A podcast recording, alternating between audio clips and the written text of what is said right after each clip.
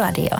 Pyrkimyksenä se on se, että me ollaan hiilineutraaleja meidän omissa operaatioissa ja pystytään tarjoamaan hiilettömiin polttoaineisiin valmius meidän tuoteportfoliossa vuoteen 2030 mennessä. Et se on meidän toimiala se on tosi kunnianhimoinen tavoite. Näin sanoo Wärtsilän viestintä, brändi ja markkinointijohtaja Atte Palomäki. Minä olen Eero Öster ja haluan toivottaa teidät lämpimästi Älyradion pariin. Puhumme tässä jaksossa näyttävän uran taloustoimittajana ja yritysjohtajana tehneen Palomäen kanssa kansainvälisestä strategisesta markkinoinnista ja vastuullisuudesta sekä meriliikenteen tulevaisuudesta. Vieraanamme on tälläkin kaudella toinen toistaan kiinnostavampia vaikuttajia suomalaisen liike-elämän huipulta – Tämä on kauden viimeinen jakso ja Älyradio palaa linjoille ensi vuoden alkupuolella. Sillä välin kannattaa tilata Älyradio omasta suosikkipalvelusta ja tutustua aiempiin jaksoihin. Tervetuloa mukaan. Älyradio. Atte Palomäki, tervetuloa Älyradioon. Kiitos kun kutsuitte, mukava olla täällä. Mukavaa, että on mukavaa. Heti kärkeen, onko itselläsi jotain lempipodcastia, äänikirjaa tai muuta sykähdyttävää, jonka haluat jakaa Älyradion kuuntelijoille? No mä kuuntelen aika aktiivisesti erilaisia yhteiskunnallisia podcasteja ja siinä oikeastaan mun suosikit on tämmöinen kuin The Daily, jota New York Times julkaisee. Siinä on joka päivä muutama lyhyt aihe ja sitten viikoittain on tämmöinen yksi vähän pidempi artikkeli, joka on sitten luettu podcastin muotoon. Sitä on kiva ja hyödyllistä lukea. Ekonomistilla on aika paljon erilaisia eri teemoihin liittyviä podcasteja. Sitä kuuntelen aika aktiivisesti ja kotimaisista mieluiten kuuntelen tuolta Yle Areenalta pyöreää pöytää viikoittain. Mikä on pyöreä pöytä? Se ole mulle Pyöreä pöytä on, se on keskusteluohjelma, jota Pauli Aaltoset täällä vetää ja siinä pureudutaan Suomen politiikan viikon tärkeimpiin aiheisiin. Okei. Okay. Okei, no mutta hei, tota, sä oot opiskellut kansainvälistä politiikkaa Helsingin ja Lundin yliopistoissa ja täydentänyt koulutusta myöhemmin johtamisella kauppakorkeassa. Niin tuntuu aika täydelliseltä paletilta nykyisen roolisi kanssa. Niin millaisia oppeja koet voivasi ammentaa opinnoista? Joo, nuorena miehenä ajattelin, että ryhdyn ulkomaan kirjeenvaihtajaksi tai diplomaatiksi ja sen takia lähdin kansainvälistä politiikkaa – opiskelemaan ja nyt todellakin päätynyt monikansallisen yritykseen, joka tekee bisnestä kaikilla maailman mantereilla, että siinä mielessä niin politiikka, poliittiset päätöksentekijät ja muut on aika luonteva ja tärkeä kohderyhmä meille. Jos ajattelee, mitä niistä opinnoista on käteen jäänyt, niin varmaan se on ennen kaikkea sen yleissivistystä, analyyttisuutta, systemaattista tiedonhakua ja kriittistä ajattelua. Ne varmaan päällimmäisinä, mutta sitten tietenkin tuolla jatko-opinnoissa niin ylipäätään niin kuin liiketalouden ymmärrystä. Ja se on tietysti johtoryhmän jäsenenä hyvinkin tärkeää, ettei pelkästään ole se viestinnän asiantuntija. Kyllä, eli aika hyvä yhdistelmä. No sitten sulla on pitkä ja näyttävä kokemus viestinnästä niin sanotusti molemmilta puolin pöytää, eli äh, sä oot niin yrityksen edustajana kuin toimittajana, niin missä kaikkialla sä olitkaan toimittajana? No toimittajana aloitin Etelä-Suomen Sanomista – olen Lahdesta kotoisin tai Lahesta kotoisin. Sieltä siirryin STTlle, Iltasanomiin, sieltä Maikkarille. Tein siellä oikeastaan pisimmän pätkän sitä toimittajan uraani. Välillä sitten olin konsernivaihdossa Iltalehdessä ja Kauppalehdessä sitten taloustoimittajana viimeiset vuodet kuin toimittajaurasta. Että kyllä siinä on ollut sekä sitä printtipuolta että broadcastia. Joo. No mikä oli paras juttu, mikä sä kirjoitit tai tuli? No parasta on vaikea sieltä nostaa, mutta varmaan mielenpainuvin oli se, että kun, kun Yasser Arafat sai Nobelin rauhanpalkinnon ja hän tuli Suomeen heti sen vastaanotettua Norjassa, niin olin ensimmäisenä suomalaistoimittajana häntä haastattelemassa. Teimme pitkän haastattelun silloin huomenta Suomeen hänen kanssaan ja kyllä se oli aika vavahduttava hetki. No joo, varmasti. Minkä ja toinen tärkeä on tietysti, että minulla oli tilaisuus käydä tekemässä tämmöisiä reportaaseja kehitysmaissa, jossa käsitteli lapsityövoimaa, terveydenhuoltoa, tällaisia kysymyksiä. Ne oli omasta mielestä hyvin arvokkaita pääsi näistä asioista kertomaan. Joo. Ja sitä kautta varmaan noin yhteiskunnalliset asiat, mitä mainitsit aikaisemmin, niin mielenkiintoa ja, ja ymmärrystä sieltä. Juuri näin. Joo. No miten sä päädyit nykyiseen pestiisiin ja mikä siinä innostaa eniten? No puhelin soi. Headhunter otti yhteyttä ja kertoi, mitä Wärtsilässä ollaan tekemässä ja silloin siinä kohtaa silloinen konsernijohtaja Ule Johansson, hän halusi nostaa brändin viestinnän markkinoinnin johtoryhmätasolle. Ne olivat aikaisemmin alemmalla organisaatiotasolla. Se kuulosti niin mielenkiintoiselta se kokonaisuus ja tietenkin Wärtsilä yhtiönä oli, merkitsi hyvin paljon kuitenkin tämmöinen suomalaisen teollisuuden ikoninen yhtiö. Saada päästä sitä brändiä uudistamaan, niin oli se upea mahdollisuus. Joo. Ja, sitten niin kuin digitaaliset kanavat on muuttanut mediakenttää, niin miten se on vaikuttanut vuosien varrella sun omaan työhösi? Kyllä se on mennyt aika kokonaan uusiksi. Että varmastikin ehkä se konkreettisin asia on siinä, että kaikki tapahtuu tässä ja nyt ja heti se nopeus. Kun joku asia lähtee vyörymään, niin siihen pitää reagoida todella nopeasti ja sen takia yrityksessä on oltava tuntosarvet auki kaiken aikaa. Ja tänä päivänä jokainen voi saada äänensä kuuluville, että se on melkoinen muutos. Jokainen meistä voi olla media tai ryhtyä mediaksi, kun aikaisemmin jotkut yksittäiset ryhmät saivat äänensä varsin heikosti kuuluville. Tänä päivänä ne kuuluvat laajasti ja, ja pitkälle. Et sitä, siihen, siihen liittyvä sen seuranta ja varmistaminen, että yhtiö näkyy oikealla tavalla, ei tule väärinymmärryksiä, niin se on hyvin tärkeää kriisinhallintamielessä. Just. Eli mediakenttä on laajentunut siihen, että kuka tahansa pystyy jotain tuomaan esille, mikä, mihin niin kuin, teidän niin kuin yrityksenä pitää välittömästi reagoida. Nimenomaan, nimenomaan sekä hyvässä että pahassa. Ja viime aikoina on paljon ollut näitä valemedioita ja valeuutisia ja tämän tyyppisiä asioita. Itse en ole onneksi niitä työssäni joutunut, joutunut setvimään, mutta moni muu on. Joo. Sitten teknologia on muokannut mediakentän lisäksi laajasti myös liiketoimintaa, niin miksi johtajan on tärkeää seurata teknologian kehitystä ja trendejä myös oman alan ulkopuolelta?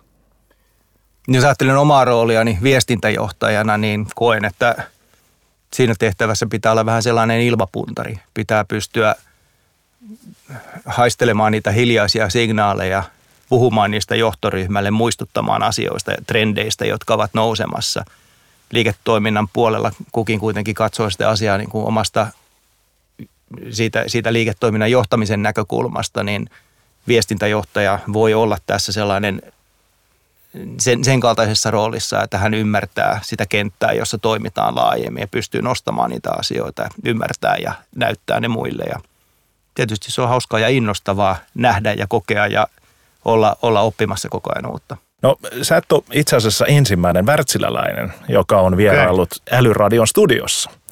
Teidän Paavo Kotinurmi oli vieraana noin kolmisen vuotta sitten ja kysyimme häneltä, että miltä Wärtsilä näyttää viiden vuoden päästä. Ja ihan viittä vuotta ei ole vielä ehtinyt kulumaan, mutta voidaan tässä kohtaa tehdä välitilin päätös. Niin miltä Wärtsilä näyttää tänä päivänä? No, tietämättä mitä Paavo siinä kohtaa sanoi, niin ehkä ensiksi muistutettava, että kolme vuotta sitten ei tiedetty mitään covidista. Se tuli sitten pari vuotta sitten ryminällä ja Wärtsilällehän se on ollut tämmöinen iso digiloikka sekä meille, meidän kaikille sidosryhmille ja asiakkaille. Moni asia on edistynyt tosi huimaa vauhtia. Et samaan aikaan kun Teams-kokouksista on tullut kaikille arkipäivää, me ollaan pystytty käymään Teamsin yli pitkiä kauppaneuvotteluja voimalaitoksista solmimaan yli sadan miljoonan euron sopimuksia Teamsin välityksellä, juomaan ne champanjat siellä virtuaalisesti ja te- tehneet erilaisia tehdastestejä ja koulutuksia virtuaalisesti. Ja nämä on ollut asioita, jotka koettiin aikaisemmin, että ei ne ole edes mahdollisia. Että varmasti ne, nyt kun jossakin vaiheessa taas siirrytään jonkinlaiseen normaalielämään, niin osa näistä on, on taatusti pysyäkseen. Se on varmasti ollut tässä kolmes vuodessa se suurin muutos. Mutta samaan aikaan ollaan ehdottomasti sillä polulla, jonka Paavo todennäköisesti on kuvannut, että pyritään olemaan globaali teknologiajohtaja merenkulussa ja, ja energiantuotannossa siirtymään yhä enemmän palveluliiketoimintaan. Et se on edistynyt melko hyvin, melko hyvin tässä näidenkin vaikeiden covid-aikojen kuluessa. Joo. No miltä sä näet, että Wärtsilä näyttää viiden vuoden päästä, jos tästä, jos, jos lähdetään vähän ennustamaan? No, viiden vuoden kuluttua Wärtsilä nähdään yhtiönä, joka on merkittävästi edistänyt puhdasta merenkulkua ja puhdasta energiantuotantoa. Yhtiönä, joka tarjoaa teknologiaa palveluna. Asiakas voi nukkua yönsä rauhassa, kun hän tietää, että on etäyhteydet, ennakoivaan huoltoon perustuvat sopimukset ja sopimukset, jotka perustuu tietynlaiseen riskinhallintaan yhdessä Wärtsilän kanssa. Tästä brändi varmasti tullaan tuntemaan ja sen myötä brändiarvo, joka on tänä päivänä hieman alle puoli miljardia euroa, on tuntuvasti korkeampi. Hyvä, hyvä tavoite tai suunta. No kansainvälisen suuryrityksen viestintä, brändi ja markkinointijohtajana olisi varmaan helppo olla tavoitettavissa aina. Ja varmaankin kun toimitte globaalisti, niin tavoittelijoitakin olisi kellonajasta riippumatta. Ja mainitsit myöskin tänne, että koko ajan pitää olla hereillä siitä, että mitä, mitä mediassa tapahtuu, oli se media mikä tahansa. Niin miten sä pidät huolta omasta jaksamisesta? Onko sulla jotain harrastusta, josta sä haet vastapainoa työlle? Ehdottomasti. Nukun yöni hyvin. Meillä on tämmöinen follow the sun periaate, että löytyy kollegoita eri aikavyöhykkeiltä, jolloin se seuranta jatkuu sitä kautta ja itse ei tarvitse sen takia sitten – öisin välttämättä pitää sitä kännykkää auki. Omat tavat irtaantua tästä viikoittaisesta työpaineesta on varmaankin pallon perässä juokseminen, eli erilaiset, erilaiset lajit, tennis, padel, jalkapallo, lätkä. Ne on mieluisia, mökkeily, sauna ja avantouintikausi alkaa tässä kohtaa. Että se on oikeastaan semmoinen talvinen niin kuin viikonloppuinen hyvinkin tärkeä rituaali sitten odottelen kovasti, että tässä koronapaussin jälkeen taidenäyttelyt ja konsertit ovat taas sitä omaa arkea. Kyllä, ja nekin rupeaa aukeamaan. Kyllä. Ja, ja toivotaan, että pääst, tulee semmoinen talvi, että pääsee avantoon myöskin. Itekin, itekin käy meressä kyllä ympäri vuoden, mutta, tota, mutta, mutta ei ole jäitä vielä, mutta eikä ne tule. Niitä odotellessa. Kyllä. Älyradio. No hei, puhutaan siitä kansainvälisestä markkinoinnista ja sen automaatiosta. Niin Wärtsilän nykyiset ja potentiaaliset asiakkaat sijaitsee ympäri maapalloa ja toiminta on yli 180 maassa. Niin ovatko asiakasviestinnän ja markkinoinnin lainalaisuudet samat eri puolilla maailmaa vai joudutteko te tekemään useita alueellisia ratkaisuja ja ottamaan huomioon paikalliset kulttuurit ja tämmöistä? No kyllä ne lainalaisuudet varmaankin on aika pitkälti samat, mutta, mutta viestintä ja markkinointi on myös hyvin kulttuurisidonnaista. Ja sen takia Wärtsilässäkin on jaettu organisaatio niin, että meillä on erilaisia maanosakohtaisia eksperttejä sekä ihmisiä sitten myös meidän tärkeimmissä toimintamaista, jotka sitten pystyvät ottamaan sen konsernitasolla tehdyn viestin ja lokalisoimaan sen tarpeen mukaan. Luotamme, että heillä on siihen se riittävä – osaaminen, että ymmärtävät, mikä, missä brändin rajat menevät ja, ja miten tämä tehdään niin, että se näyttää kuitenkin Wärtsilältä. Ylätasolla konsernissa ja liiketoimintojen johdossa tehdään nämä perussisällöt ja niitä sitten entrataan sen mukaan, mitä, mitä markkinoilla tarvitaan. Meillä on tosi tärkeää, että, että meillä on yhtenäinen brändi ja siihen, siihen kiinnitämme paljon huomiota. Ja no meillä oli ihan vastikään itse asiassa tehtiin, tehtiin tämmöinen sisäinen auditti, jossa pyydettiin parista sadasta lokaatiosta lähettämään materiaaleja siitä, miten se brändi näkyy siellä arjessa ja aika hyvällä mallilla oltiin, ettei liikaa ei tarvinnut katsoa sormien läpi. Okei, kuulostaa. En ole ennen kuullut, että sisäistä audittia tehtäisiin brändistä, mutta varmaan ihan, niin kuin, ihan tota, paikkansa sillekin. Tuleeko mieleen jotain erikoisuuksia, joita mahdollisesti nousee esiin globaalin organisaation markkinoinnissa? en mä erikoisuuksista sinänsä tiedä, mutta se, se, mikä on ehkä itselle niin kuin hirveän hienoa ja tärkeää, että meillä on paljon tosi mielenkiintoisia kumppaneita ja asiakkaita eri puolilla maailmaa, joiden kanssa voidaan tehdä erilaisia yhteishankkeita. Et Norjassa esimerkiksi tehdään tämmöistä tosi pitkälle tulevaisuuteen luotaavaa ää, innovointia siitä, että miten aavalla merellä voitaisiin tuottaa puhdasta synteettistä polttoainetta. Ja siinä on monta firmaa mukana ja paljon workshoppeja, jossa, jossa tätä asiaa pohditaan. Se on hirveän innostavaa sille porukalle ja siitä syntyy ihan upeita sisältöjä. Toinen esimerkki tässä viime kesänä me äh, kehitimme Hollannissa juomeyhtiö Heinekenille tämmöisen sähköllä toimivan lautan, joka, jota käytetään olutkuljetuksissa siellä kanavaliikenteessä. Ja se oli ihan huima, hieno hanke, jossa on kuitenkin tämmöinen globaali, erittäin tunnettu brändi, jonka kanssa päästiin tekemään yhteistyötä ja luonnollisestikin niin kuin tämän hankkeen markkinointi ja mitä se tuo tullessaan, niin se mahdollistaa aika paljon. Kuulostaa, kuulostaa hienolta.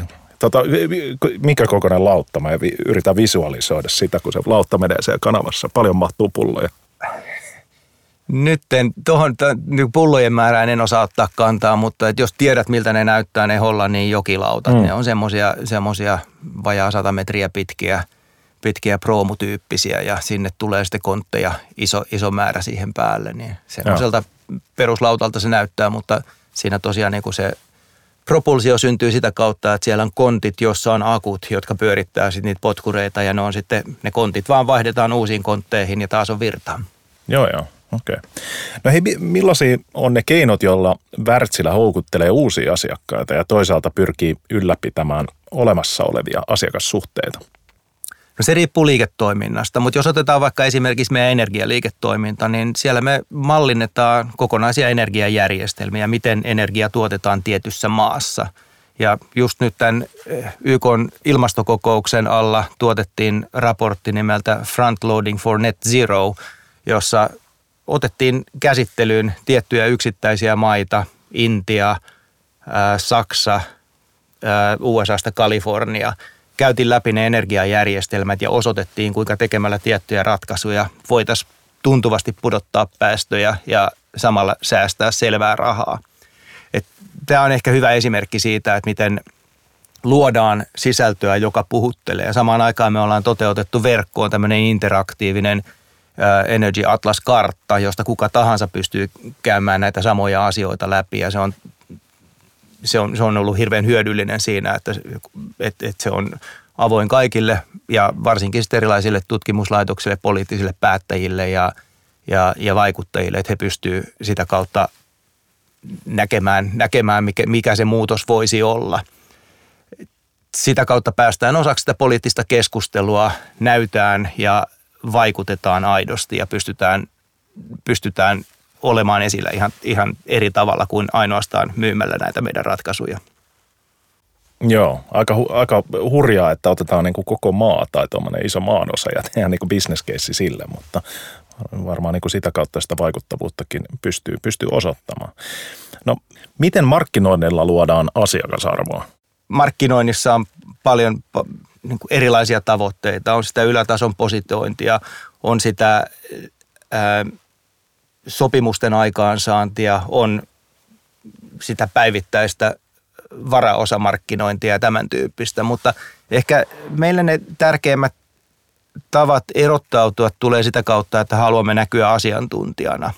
Edellinen esimerkki oli aika hyvä kuvaus siitä. Samaa tehdään myös merenkulun puolella. Jos, jos me järjestämme webinaareja me kutsutaan niihin mukaan erilaisia muita tahoja, vaikka isoja, isoja laivaliikenteen toimittajia, tyyppiä Märsk, sitten jotakin, jotakin ää, isoja loppuasiakkaita tyyliin Ikea ja käydään keskustelua siitä, että miten tämä markkina on aidossa isossa muutoksessa, minkälaisia asioita pitää ottaa huomioon. Ja se toimii niille webinaariin osallistujille hyvänä benchmarkkina siitä, että mitä asioita heidän tulisi ottaa omassa työssään huomioon. Me ollaan haettu sitä, että sisällöt ovat sen kaltaisia, että se ei ole puhdasta myynnin edistämistä, vaan aidosti esittää meidät yhtiönä, joka, joka, jolla on näkemys siitä, mihin markkina muuttuu ja voimme olla siinä avuksi. Joo, ja, ja selvästi tärkeää toi ekosysteemiajattelu myöskin. Ehdottomasti kyllä. Joo. No millaista roolia digitaalinen markkinointiteknologia näyttelee Wärtsilän menestyksessä? No se vanha sanonta, että puolet markkinoinnista on turhaa, kun tietäisi vaan kumpi puoli. Siinä se näyttelee aika suurta osaa, että digitaalisen markkinoinnin kautta pystytään mittaamaan tehoa ihan toisella tavalla kuin aikaisemmin. Pystytään sen kautta käymään sitä aika erityyppisiä keskusteluja liiketoimintajohdon ja taloushallinnon kanssa siitä, että kannattaako investoida ja kuinka paljon, jos voidaan suoraan osoittaa, että, että sillä, sillä markkinoinnilla on vaikutus siihen, mitä viivan alle jää. Se on tämmöisessä B2B-maailmassa aika vaikea, koska meidän myyntisyklit on niin pitkiä, niin tätä kautta voidaan nähdä kuitenkin suoraan, että ketkä ovat tai mitkä sisällöt ovat ketäkin tavoittaneet ja sitä kautta vetää johtopäätöksiä. Just, eli, eli näkee sen niin kuin digitaalisella keinoilla näkee helpommin sen markkinoinnin vaikuttavuuden ja MROit ja tämän tyyliset asiat ja laskemaan sen, että kannattaako se. Se on huomattavan paljon suoraviivaisempaa. Okei. Okay. Älyradio. Sun työnkuvaan kuuluu myös yhtiön maineen vaaliminen. Niin miten näet maineen hallinnan muuttuneen vuosien varrella? No, tämä liittyy tuohon aiempaan keskusteluun tästä digitalisoitumisesta ja sosiaalisesta mediasta. Että se, on, se on ehkä se niin kuin hyvinkin niin kuin keskeinen iso muutos siitä, että näitä somemyrskyjä syntyy kaiken aikaa. Niitä pitää pystyä seuraavaan, pitää pystyä analysoimaan, että onko niihin syytä lähteä mukaan, koska tietysti jos yhtiö lähtee kommentoimaan jotain asiaa somessa, niin se ei voi lopettaa sitä kommentointia kesken kaiken. Mm. Eli, eli siinä pitää sitten ymmärtää, että mikä, mikä se viesti on ja ymmärtää, että se viesti leviää joka paikkaan sitten, että käytetäänkö sitä kanavaa vai kommunikoidaanko jossain muualla. Ja samaan aikaan sitten erilaiset lobbarit ja kansalaisryhmät, jotka tosiaan saa sen äänensä kuuluviin ihan eri tavalla kuin aiemmin. On tärkeää, että ymmärretään se, mistä he tulevat, mitkä heidän argumenttinsa ovat ja pyrkiä siihen, että luodaan jonkinlainen vuorovaikutus näihin tärkeimpiin ja vaikka ollaan eri mieltä asioista, että pystytään kuitenkin keskustelemaan. Se, se varmaan on tässä niin kuin kaikkein tärkeintä maineenhallinnassa. Että Wärtsilällä on tutkimusten mukaan niin kuin hyvä ja positiivinen vahva maine ja se on meille tärkeää pääomaa siinä kohtaa, kun se kriisi jonain päivänä kohtaa ja mm. jokaistahan firmaa se kriisi niin kuin jossain kohtaa tulee vastaan. Mm, mm. Hyvää työtä maineenhallinnan kanssa. No, mainitsit somen, niin pitääkö jokaisen yrityksen olla jatkossakin somessa? Miten sä näet? Some vaatii resursseja. Se pitää ihan ekaksi muistaa. Että siinä mielessä, että jos yhtiö aikoo olla somessa, niin se pitää voida resurssoida. Siinä mielessä ehkä jokaisen yrityksen ei siellä pidä mm. olla, koska se on tosi tärkeää, että pohtia, että mitkä kanavat haluaa ottaa käyttöön, mitä niissä kanav- kanavissa tekee. Se on aika kehnoa brändimielikuva sitten, että jos perustaa sen somekanavan, sitten siellä alkaa jotakin tapahtua, eikä itse muista olla siellä paikan päällä sitä seuraamassa ja katsomassa, eikä – ole valmiutta siihen vuoropuheluun. Mm. Et, et siinä mielessä se on tärkeää, että jos someen mennään, niin luodaan se strategia, miksi siellä ollaan, mitä sieltä halutaan, millä intensiteetillä ja, ja varmistetaan sitten, että niitä sisältöjä tehdään aika johdonmukaisella tavalla. Joo, joo, kyllä. Kuulostaa, kuulostaa järkevältä. No sitten nämä, sit nämä eri somekanavat, mä mietityttää, että niin kuin sanotaan ehkä, ehkä tota, niin kuin viisi vuotta sitten varmaan ei yritykset miettinyt, että olisi Instagramissa tai että olisi podcasteja ja sun muuta. Ja, ja nykyisin se tuntuu olevan niin kuin tavallisempaa, yhä tavallisempaa, niin kuin teilläkin on podcasti ja Instagrami. Niin mites, niin kuin miten, miten tämmöisiä uusia someja mietitään? Että ootteko te TikTokissa jo vai, vai tota, ootteko vasta menossa? Ja mitkä siinä on kriteerit, että menettekö?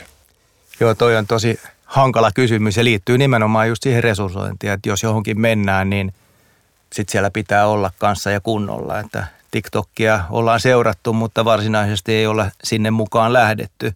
Mutta, mutta tosiaan niin kuin isosti ollaan LinkedInissä kaiken aikaa todella vahva rekrykanava meille ja tämmöinen mielipidevaikuttamisen kanava. Samoin Twitter on meille siinä suhteessa tärkeä, että saadaan niitä uutisia sinne jaettua ja, ja pystytään kommentoimaan sitten erilaisten päätöksentekijöiden näkemyksiä.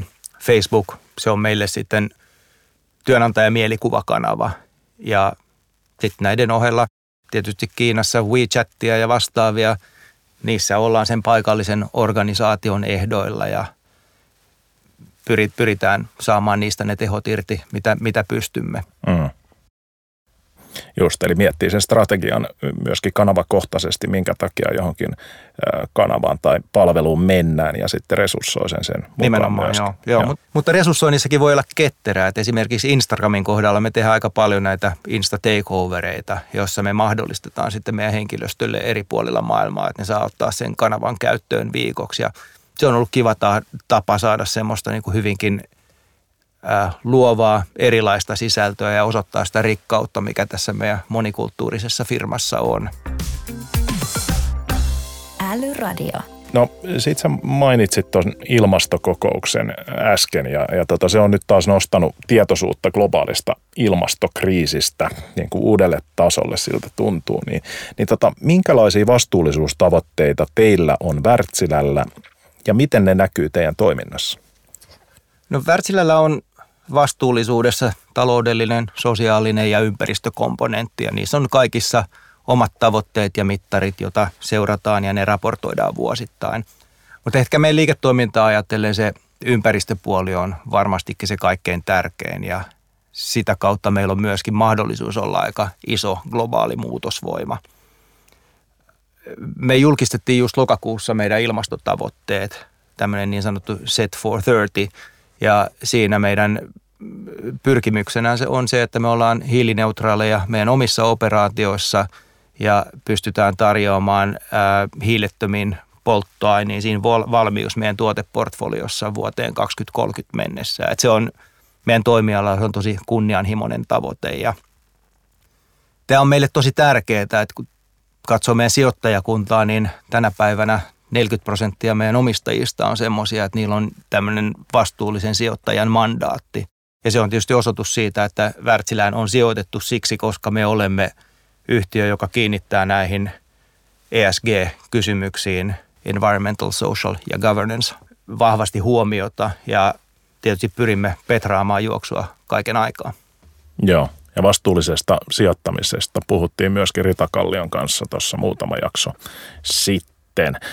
Mutta millä tavoin ilmastokriisi on muuttanut tai muuttaa suhdettanne asiakkaiden ja muiden sidosryhmien kanssa? Se on muuttanut keskustelun aivan täydellisesti. Et Wärtsilällä on ollut ympäristöteknologiaa tarjolla jo pitkään, mutta kun itse aloitin yhtiössä 2008, niin ei silloin näistä asioista puhuttu. Se oli meillä tuoteportfoliossa, mutta se ei asiakkaita kiinnostanut. He koki, että – ympäristöteknologia on enemmänkin kuluerä kuin jonkinlainen kilpailuvaltti. Tänä päivänä kaikissa asiakaskeskusteluissa puhutaan päästöistä, puhutaan energiatehokkuudesta, siitä miten pystytään vastaamaan tähän kiristyvään regulaatioon tällä puolella. Että me nähdään, että seuraavan kymmenen vuoden kuluessa – se muutosvauhti tällä saralla tulee olemaan isompi kuin viimeisen 30 vuoden aikana. Ja tässä, tässä on niin kuin taustalla se, että toisaalta ne ympäristönormit kiristyy huomattavasti. Samaan aikaan asiakkaat, sijoittajat ää, ja muut isot tärkeät sidosryhmät edellyttää näitä asioita, jolloin silloin niin kuin toimialalla aika moni on siitä melko ymmällään, että mihin teknologiaan satsata ja mitkä on ne oikeat ratkaisut, kun se regulaatiokenttäkin on vielä jossain määrin auki. Ja siinä Wärtsilä haluaa sitten olla se asiantuntijakumppani, jonka kanssa pystytään hakemaan niitä oikeita ratkaisuja. Joo, koska sä oot nähnyt, tai niin kuin, koska oot nähnyt, että tämä muutos on tapahtunut? Onko tämä niin kuin viimeisen viiden vuoden vai vuoden vai kymmenen vuoden vai kuukauden aikana, miten tämä on noussut keskusteluihin? No kyllä se semmoinen hyvin vahva nousu on tapahtunut siihen viimeisen parin vuoden kuluessa, etenkin kun ajattelee tai sijoittajakenttää. Että et näistä ESG-kysymyksistä niistä on puhuttu ja kirjoitettu paljon. Yritykset on satsanneet raportointiin, mutta siinä käytännön arjessa, niin kyllä se tässä niin kuin viimeisen vuoden kahden kuluessa se on tullut ihan hyökyaallon lailla päälle. Joo, hyvä. Tuota, No, erityisesti merenkulun päästöt on, on ollut näyttävästi esillä julkisesti, julkisessa keskustelussa ja moni kuulijoita varmasti kiinnostaa, niin miltä puhtaan energian tiekartta meriteollisuudessa ja erityisesti Wärtsilän liiketoiminnassa näyttää? No merenkulkuhan on puhtain tapa pitkiin tavarakuljetuksiin. Se pitää ihan ekana muistaa, että merenkulun osuus globaaleista kasvihuonekaasupäästöistä on noin 2 prosenttia, mutta silti siellä on valtavan paljon tekemistä. Se on ollut toimiala, joka on ollut melko konservatiivinen. Siellä ää, nämä päästönormit, ne ei ole ollenkaan yhtä tiukat kuin esimerkiksi maantiekuljetuksissa tai lentoliikenteessä. Et, et siinä mielessä se vaatimus toimialalle on ollut vähäisempi kuin monelle muulle toimialalle. Ja se on nyt selvästi kiristynyt ja tällä hetkellä, kun vuosittain rakennetaan semmoinen 1000-2000 uutta laivaa, niin ne laivat tulee olemaan käytössä ehkä 20 vuotta, 30 vuotta. Eli ne rakennetaan siihen regulaatioympäristöön, mikä on siellä vuosikymmenten päästä ja se pitää ottaa huomioon sitten niiden energiatehokkuudessa. Että jos kansainvälinen merenkulkujärjestö edellyttää, että kasvihuonekaasupäästöt puolitetaan vuoteen 2050 mennessä meriliikenteessä kokonaisuutena. Nyt kun tulee lisää aluksia koko ajan, niin se tarkoittaa, että yksittäisen aluksen on pudotettava niitä omia päästöjään vielä enemmän, jopa 70 prosenttia. Että se on todella merkittävä muutos siinä. Ja Wärtsilä pyrkii sitten omalla teknologialla, omalla innovaatiolla varmistamaan siihen, että asiakkaille löytyy näitä ratkaisuja. Niitä löytyy jo tänään. Joo.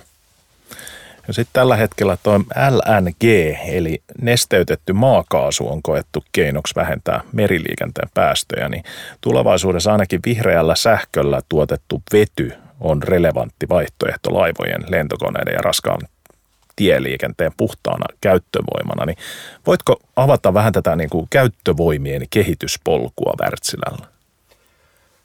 Polttomoottori on hyvin joustava tapa tuottaa energiaa. Se pitää muistaa ensin. Ja polttomoottori on eri asia kuin fossiiliset polttoaineet. Mm. Tämä tahtoo yleisessä keskustelussa mennä aika usein sekaisin. Ne ajattelee, että, että se, on, se tarkoittaa sitä, että jos on polttomoottori, niin silloin poltetaan jos, jotain, josta syntyy kasvihuonekaasupäästöjä. Mutta itse asiassa polttomoottorilla voidaan nimenomaan käyttää näitä erilaisia puhtaita polttoaineita. Mainitsit siinä vedyn, vedyn ohella Wärtsilässä kehitetään teknologiaa, että voidaan käyttää ammoniakkia tai metanolia. Ja näissä on tutkimuskehitys aika pitkällä. Et me ollaan luvattu markkinoille ammoniakkimoottori vuoteen 2023 mennessä ja sataprosenttisella vedyllä käyvä moottori 25 mennessä. Et se on hyvin lähellä tulevaisuudessa, kun näitä polttoaineita tulee käyttöön.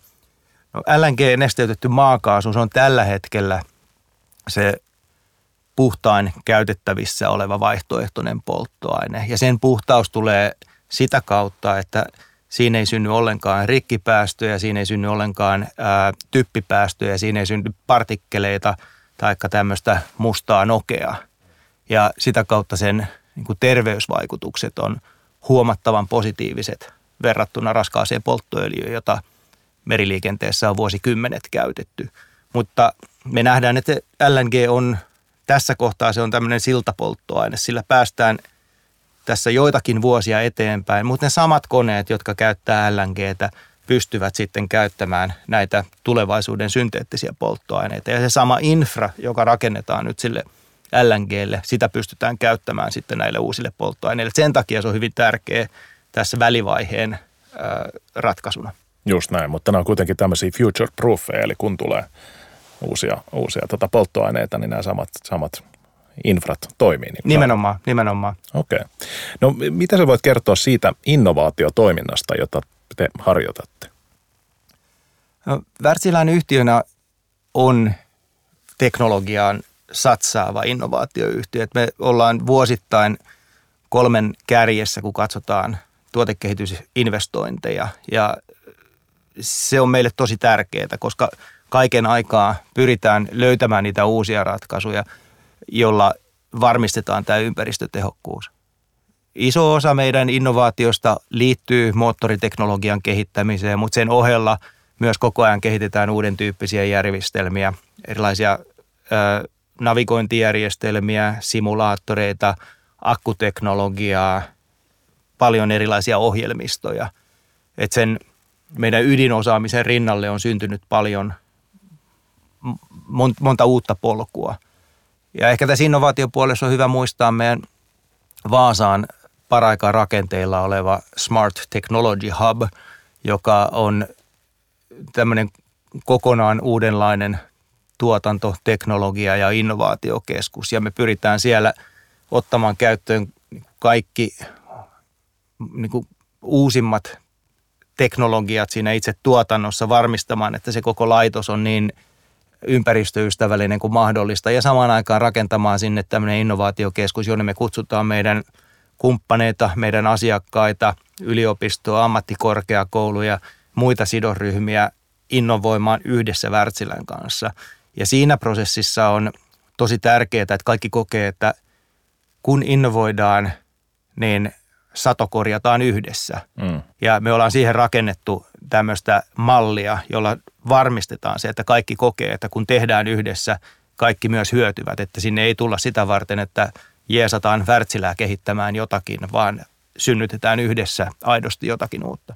Kyllä, mikä sitten taas lippaa tätä ekosysteemi asia, mistä äsken annoit myös esimerkki siitä Märskistä ja Ikeasta. Älyradio. Hei, ennen kuin lopetetaan, niin sä kun oot ammattimainen toimittaja, niin minkä arvosana sä antaisit tästä haastattelusta? Tämähän on ihan ysi puoli. Ysi puoli, no niin. Ja, erinomaisen hyvin olit läksys tehnyt ja, ja todella relevantteja asioita pystyt nostamaan esiin. Toivottavasti kuulijatkin tykkäävät. Että nyt pitää olla varovainen, että mä vaan ylpisty tästä. Mutta hei, tota, älyradion vakiokysymys on kysytty jo kuudelta kymmeneltä viideltä vieraalta ja nyt kysymme sen Atelta.